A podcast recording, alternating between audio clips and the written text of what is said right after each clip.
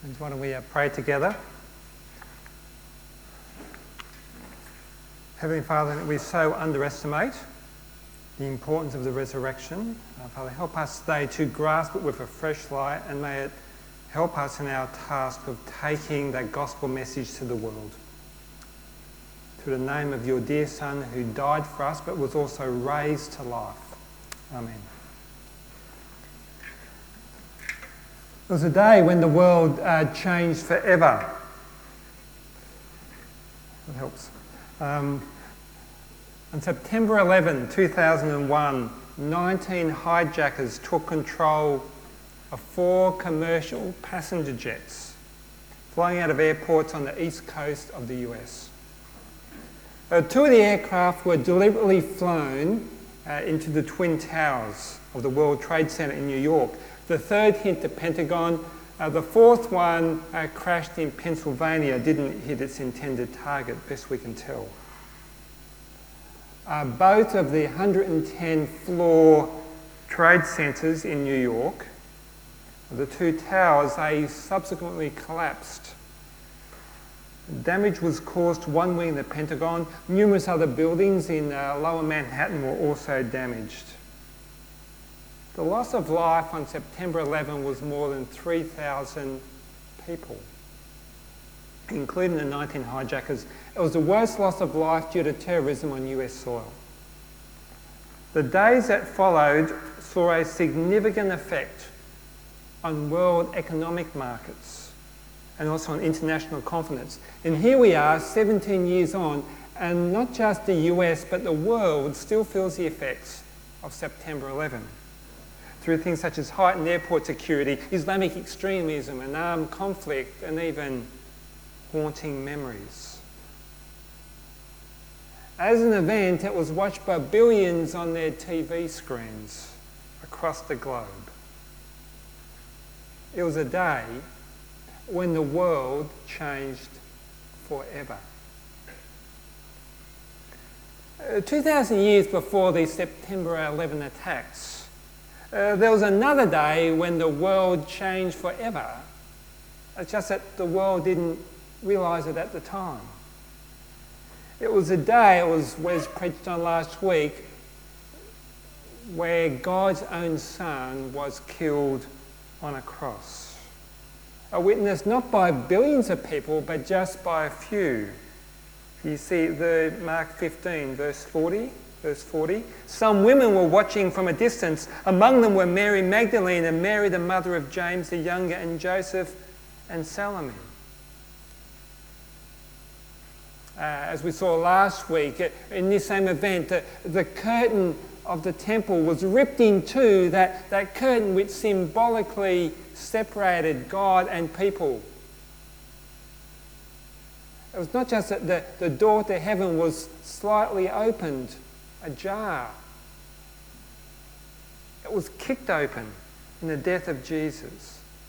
So that once again humanity could relate to God like Adam and Eve did in the Garden of Eden as they walked with God in the cool of the day. That was the, the impact of the crucifixion. That was the impact of the death of Jesus, or at least the potential impact.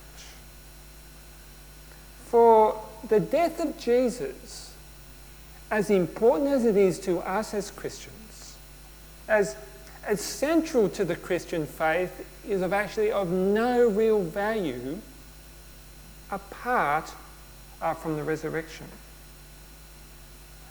In fact, if there was no resurrection, then the death of Jesus would be of no value to us today at all.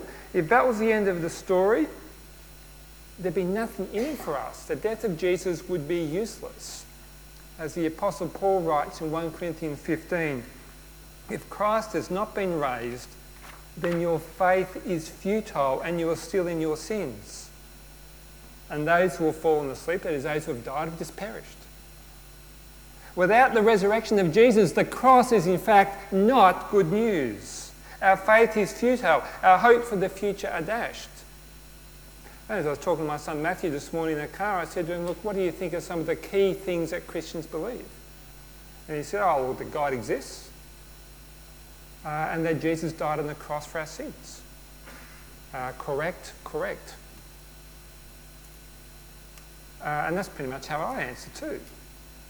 But I know for myself, even as he was talking before about evangelism, in my own evangelism, mentioning, sure, I focus on the death of Jesus, but the resurrection of Jesus has no real place. It's more just as an afterthought, really. That's one of those things that happened, but the real action was on the cross. Now, that's certainly not the Bible's perspective. In fact, it says you, the cross and the resurrection, they go together. Uh, we'll certainly see in the apostles' teaching. In fact, their focus is more in the book of Acts on the resurrection actually than on the cross of Christ itself. Without the resurrection, our own hope for the future are dashed. Just as those who witnessed Jesus' crucifixion, their hopes on that first Good Friday were dashed as well. From those couple of women watching on and the disciples who had fled, uh, from their perspective, this Easter Friday, the, the death of Jesus, wasn't so much a day that changed the world, it was a day that changed their world uh, for the worst. All they had was a, a dear friend and teacher who was now dead. The only thing that was left for them to do as friends was to bury him. But how could they do that? Verse 42, Mark 15, please read with me, verse 42. It was preparation day, that is, the day before the Sabbath, with evening approaching. See, Mark writes in exact detail here about uh, what's actually taking place here. He says that it's Passover time, it's so the major public holiday time of the year, sort of think that Christmas to New Year break for us. It's also Friday, and the weekly Sabbath was about to begin at sundown, just in a few hours' time. And no one's allowed to do any work, including burying a body then, so they've got to get it done beforehand. Think of, you know, that mid afternoon on Christmas Eve, you know, the shops are about to shut. You've got to get everything done. And so the timing even of Jesus' death, just before the Sabbath, coming up to a major public holiday event, even the timing causes pressure. And we're meant to feel that pressure. For Jesus to be buried, something has to be done and be done quickly. Or he'd be left on the cross literally for the birds to pick at, which was often what happened for people who were crucified. And normally it would be family members who would request for the body to be released so the family would bury them. But no mention of family is here. Uh, maybe Jesus' family were too distraught. Maybe they were too scared. Maybe they just weren't around. They're just not mentioned. And so you think, well, Jesus' followers, his disciples, would be the next cab off the rank, those closest to him to bury him out of respect. But there's been no mention of them. In fact, really, from the moment Jesus was arrested and the disciples fled the night before, there's been no mention of the disciples, or hardly any at all, other than Peter, really, who denied Jesus, and John, who was there, but the others are not there. It's sort of reading through even Mark 15 this week, which um, you looked at with Wes last Sunday. To me, it felt like reading a Where's Wally book. Now, when the kids were younger, I think we probably still got a couple of home. You know, we've got those Where's Wally books. You've seen those. They're sort of books where there's a picture and there's lots of detail. But hidden in the detail of all the people, there's this guy called Wally, and there's a few other people thrown in as well. There's a, a dog whose tail you can see called Wolf and Odlaw. And so you're scanning this picture and desperately trying to find Wally. He's there somewhere. As I was reading Mark 15, I was desperately scanning, looking to find the disciples, but at least in the Where's Wally book, Wally's there somewhere. But here the disciples are completely absent. The only ones there are the three women, as was read to us. Two called Mary and one called Salome. And they're fairly powerless to do anything about Jesus being buried at all. I mean, what this situation required was, was a person, was an influential person at that to pull strings if Jesus was to have any hope of getting something that resembled an honourable burial. And so a man, an influential man, steps in and pulls strings, but he's, he's almost the last person that you'd expect to be asking for the body of Jesus. Uh, for this guy, we're told his name is Joseph. He's actually a member of the group who actually plotted Jesus' crucifixion. You see there at the end of verse 42 of Mark 15, as evening approached, Joseph of Arimathea, a prominent member of the council, that's the group who condemned Jesus to death, who himself was waiting for the kingdom of God, went boldly to Pilate and asked for Jesus' body. I mean, this is the, the first and only mention of this guy Joseph in the book of Mark. And if we read Matthew and Luke and John, we find out a little bit more about him. We read that he was a rich man, that he was part of this sort of Jewish council of people who condemned Jesus to death. But Joseph was one of the ones who actually disagreed, who said that Jesus shouldn't be condemned to death. And we also read that he's a secret believer of Jesus. But not only was he a member of this council, we're told here that he was a prominent member. He was a senior person, certainly senior enough to be able to go to Pilate and get the body of Jesus released into his care. Now, up to this point, Joseph had been kept his allegiance to Jesus fairly quiet. He, he feared the reaction of his colleagues. But in verse 43 here, we see that timid Joseph becomes courageous Joseph as he goes boldly to Pilate, asking if he could bury the body of Jesus, and thus practically outing himself as a disciple. Now, Mark is at pains to point out here something which is absolutely crucial. That is, that Jesus really died. There's just so many references to Jesus being dead. For example, in verse uh, 43, it's mentioned that Jesus was already dead. Verse 44, that he's already died.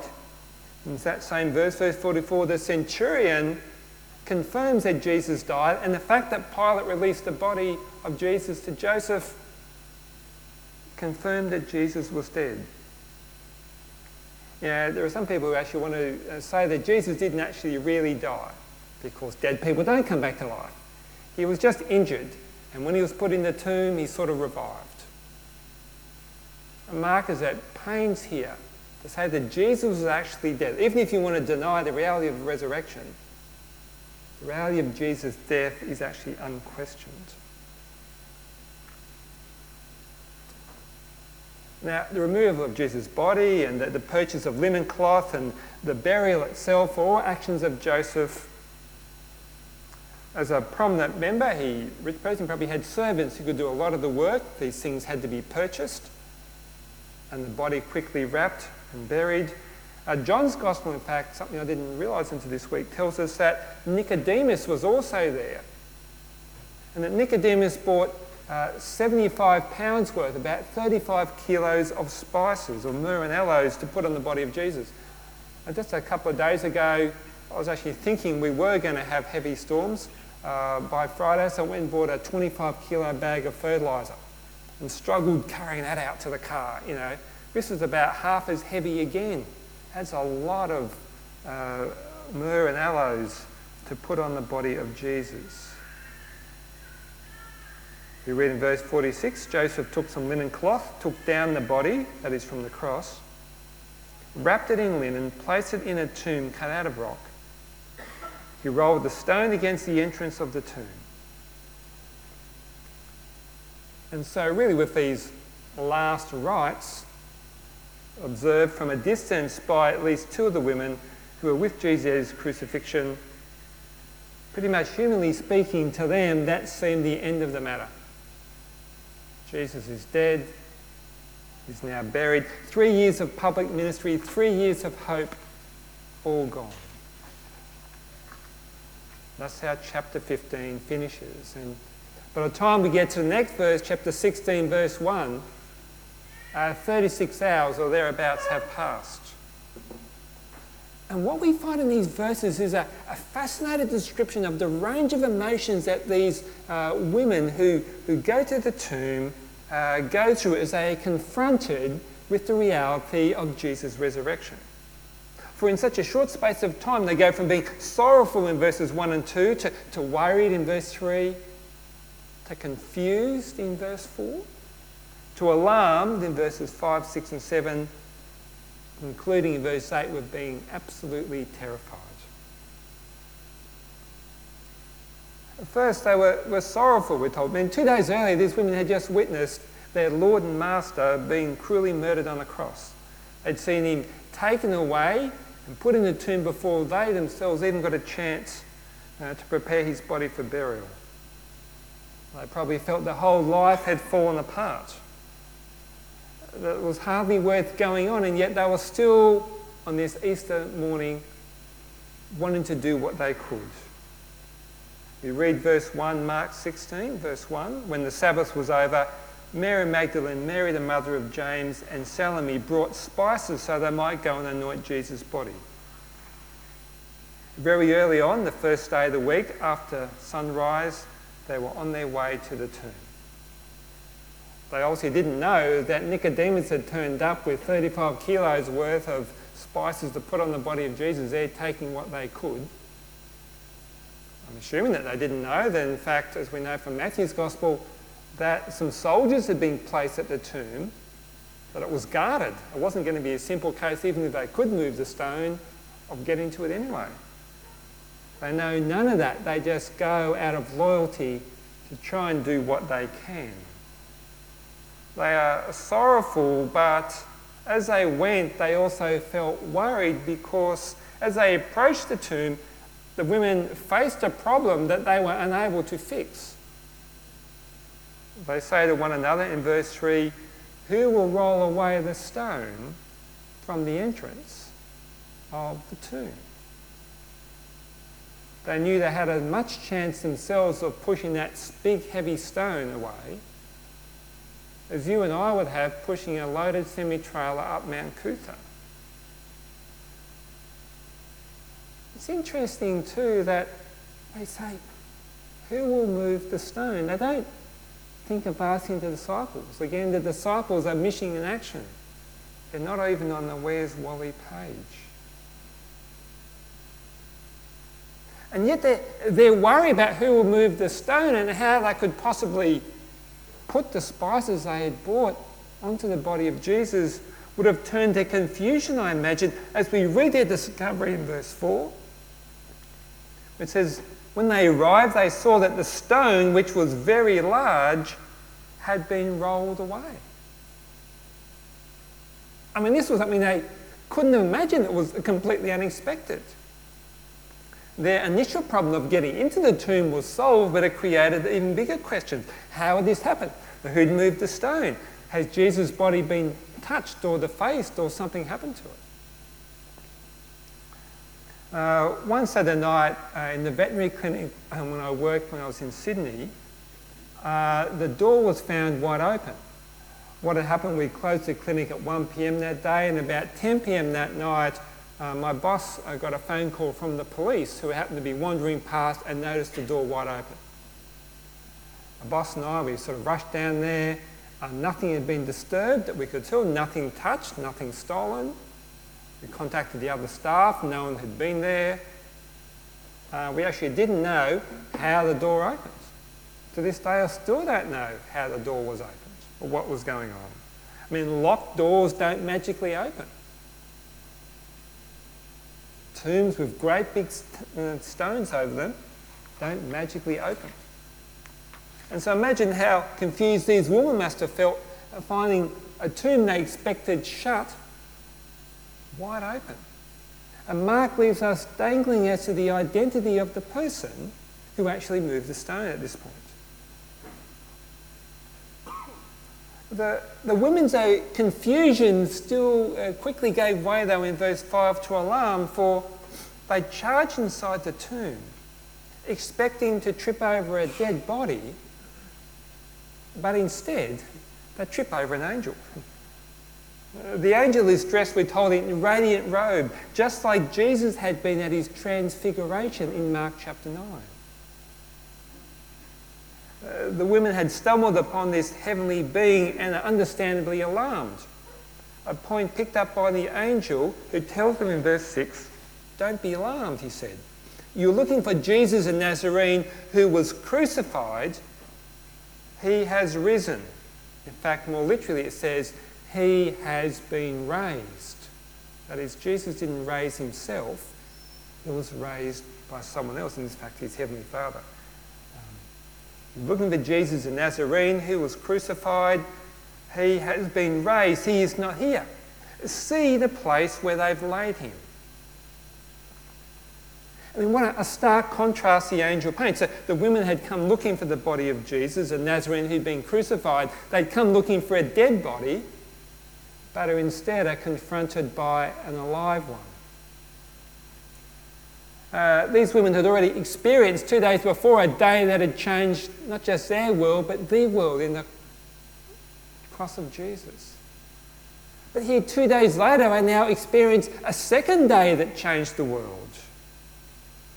And while the, the earth shattering implications of the crucifixion of Jesus may not have dawned on them at the time, some of the implications of the, the resurrection dawned on them very quickly. And being confronted by a heavenly messenger announcing a resurrected Saviour leaves them absolutely terrified. They flee the tomb in, uh, tomb in complete panic. They just had to get out. They are just so fearful. They said nothing to no one. I don't know if you've ever been literally terrified. Uh, I remember uh, my uh, children had to get their um, tonsils out when they were young, only a couple of years old, um, three year old, and just going to the recovery room uh, and, my, and my son was there, and as soon as he saw me, he just burst into tears. Absolutely panicked. He's surrounded by nurses and hospital and things, and suddenly he sees someone who's safe. Just seeing the look on his face of terror of what had happened. These women are confronted with something they just cannot explain. Body's gone. Angel is there, says this story that he's come back to life. no wonder the women said nothing to no one. And the Gospel of Mark bizarrely ends, it abruptly ends it in verse 8, which is why most commentators, uh, or most commentaries, believe that a few hundred years later, uh, a Christian scribe just didn't like the way that the book of Mark ended. It was almost embarrassing that followers of Jesus wouldn't tell anyone anything, they just ran away. And so they added in verses 9 to 20, sort of from some stuff that they knew about the disciples and Jesus, and just to give a bit of a better ending, just to patch it up a bit. Why is Mark ended this way? Why is he ending in verse 8? I mean, did the, the doorbell ring and he never got back to it? And did he run out of ink? Uh, run out of ideas what to say? Why does Mark end with women fleeing the tomb saying nothing uh, to no one? Why should you think that Mark ended this way quite deliberately? By ending with the women's sort of unexpected stony silence to Jesus' bodily resurrection, he forces everyone who hears or reads these words to consider their own response to Jesus' resurrection. Will we respond the same way as these women, saying nothing to no one, or will we respond differently? You see, Resurrection Sunday was certainly a day that changed the world of these women who were the first witnesses um, to the resurrection. It was a day that changed um, the world of these loyal followers of Jesus. It was also a day that had changed the world of the disloyal follower of Jesus as well, his own disciples, the ones who had been absent this whole time, who are deliberately mentioned in verse 7. Uh, verse 7, the angel says, But go, tell his disciples and Peter, he's going ahead of you into Galilee. There you will see him just as, you, as he told you. See, what the angel is saying here is that Jesus has forgiven and also restored the disciples, who we read within weeks are fearlessly proclaiming that not only has Jesus died, but that he's risen again to life. And so it's a great reminder here that the Christian God is the God of second chances. He doesn't write us off. He welcomes wayward sinners back to himself. Those, those who have been wayward for the first time or for the umpteenth time. You see, the resurrection of Jesus isn't just something that's impacted the past, it impacts the present and the future. The resurrection of Jesus didn't just change the world of those uh, first witnesses, it didn't just change their world. The resurrection of Jesus has changed our world as well. Uh, let me explain. Um, five weeks after this first Easter Sunday, Resurrection Sunday, was the day of Pentecost. As recorded in Acts chapter 2, one of Jesus' disciples, mean Peter, has been radically changed. I mean, he's been forgiven, he's been restored, he's received the Holy Spirit, and he's gone from disowning Jesus to proclaiming him, all in five weeks. And he gets up and preaches a sermon, the first recorded Christian sermon. And the big point of his sermon to the thousands of Jewish people listening on is that the resurrection uh, of the crucified Jesus really happened. And that it makes a, a big deal, it makes a big difference to people's lives and what it means for them. So it says in Acts chapter 2, he says, God raised this Jesus to life, the one that you crucified, and we are all witnesses of the fact. Therefore, let all Israel be assured of this God has made this Jesus, whom you crucified, both Lord and Christ. Jesus' resurrection has made him Lord and Christ. It has made him uh, a Saviour, but also King. And therefore judge over everything and everyone. All of us are going to have to stand before God one day and give an account of our lives. And that's a frightening prospect, a terrifying prospect. If you are not a follower of Jesus. Uh, the crowd listening in to Peter's message realised this immediately and cry out, well, What should we do then? And Peter's response is that they should repent and receive forgiveness for their sins. They need to, to stop rejecting King Jesus. They need to stop living as if Jesus doesn't really matter to their lives and turn towards Him and humbly ask Him for forgiveness and start living His way. And, friends, if you are not a follower of Jesus here this morning, that is exactly what you need to do. confronted by a crucified and risen Saviour who is judge of the world, the one before whom all of us will have to give an account. To keep rejecting him, to keep saying, Jesus, you stay in your corner and I'll stay in my corner. I keep just having the good life, not living with him as ruler and king. It means that you stand under eternal judgment.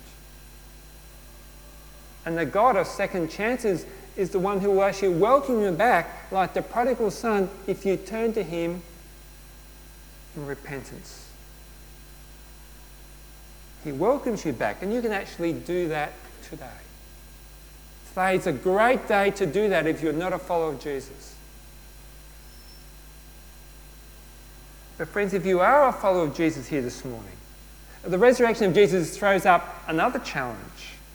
I mean, how are you going to respond to the resurrection? Will you be like the women in Acts 16 who, sorry, in Mark 16, who, though loyal to Jesus, say nothing to no one? Will you be like the Apostle Peter and proclaim the resurrected Jesus to people who are hostile and indifferent to the message? Will you invite that friend next Sunday to come to church? Will you stick your neck out at work or with your family? So people actually have the opportunity to hear the difference that Jesus makes. Will you be prepared to have that uncomfortable conversation that's something you've known for a long time? Will you be prepared just to share about the difference that Jesus made? Will you let someone know you're a Christian as a start? Were you saying nothing to nobody? Or will you actively proclaim the resurrected Jesus? Let me pray. Uh, Heavenly Father, it's easy to be critical of these women, but at least they were there, loyally seeking to do what they could for Jesus. Father, thank you that you're a God who welcomes people back, who's willing to restore people, such as the disciples, such as anyone who repents, who turns back to you and asks for forgiveness. Father, may we do that today. And Father, may we be the people who continue the legacy that these women began. May we not stay silent, but may we be prepared to talk about Jesus to others the sake the growth of the kingdom of God.